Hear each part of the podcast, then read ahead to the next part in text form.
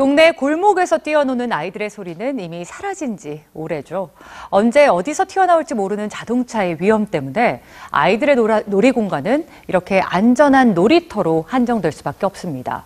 그런데 해외에선 자동차가 점령한 거리에 아이들을 위한 깜짝 놀이터가 등장하고 있습니다.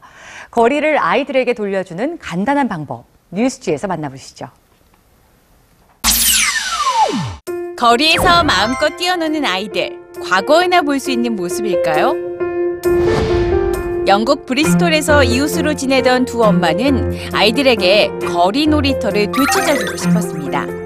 하지만 좁은 골목까지 자동차가 점령한 마을, 거리에서 안전하게 노는 건 불가능했는데요. 간단한 아이디어가 거리를 안전한 놀이터로 변신시켰습니다. 주민들의 동의를 얻어 몇 시간 동안 마을 안 차량 통행을 금지시킨 겁니다. 차량이 멈춘 마을길은 순식간에 놀이터로 변신했습니다. 현관문을 열면 펼쳐지는 거리 놀이터. 비록 반짝 놀이터였지만 온갖 놀이가 넘쳐났죠.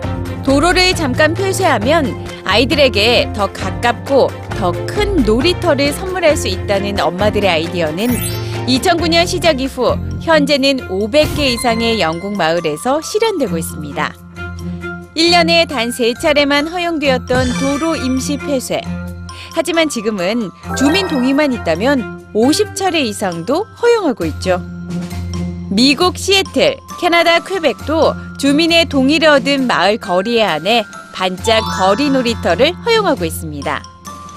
영국 브리스톨 대학은 마을의 거리 놀이터가 등장하는 날엔 아이들의 야외 놀이 시간이 평소보다 3배에서 5배까지 증가한다는 연구 결과도 내놨습니다.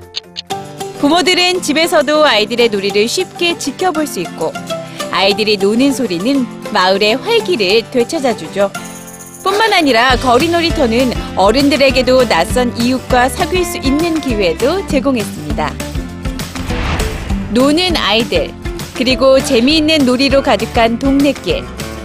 주차장이 아니라 놀이터로 변신한 거리에서 더 돈독해지는 공동체는 놀이터가 있어야 할 자리를 다시 생각하게 합니다.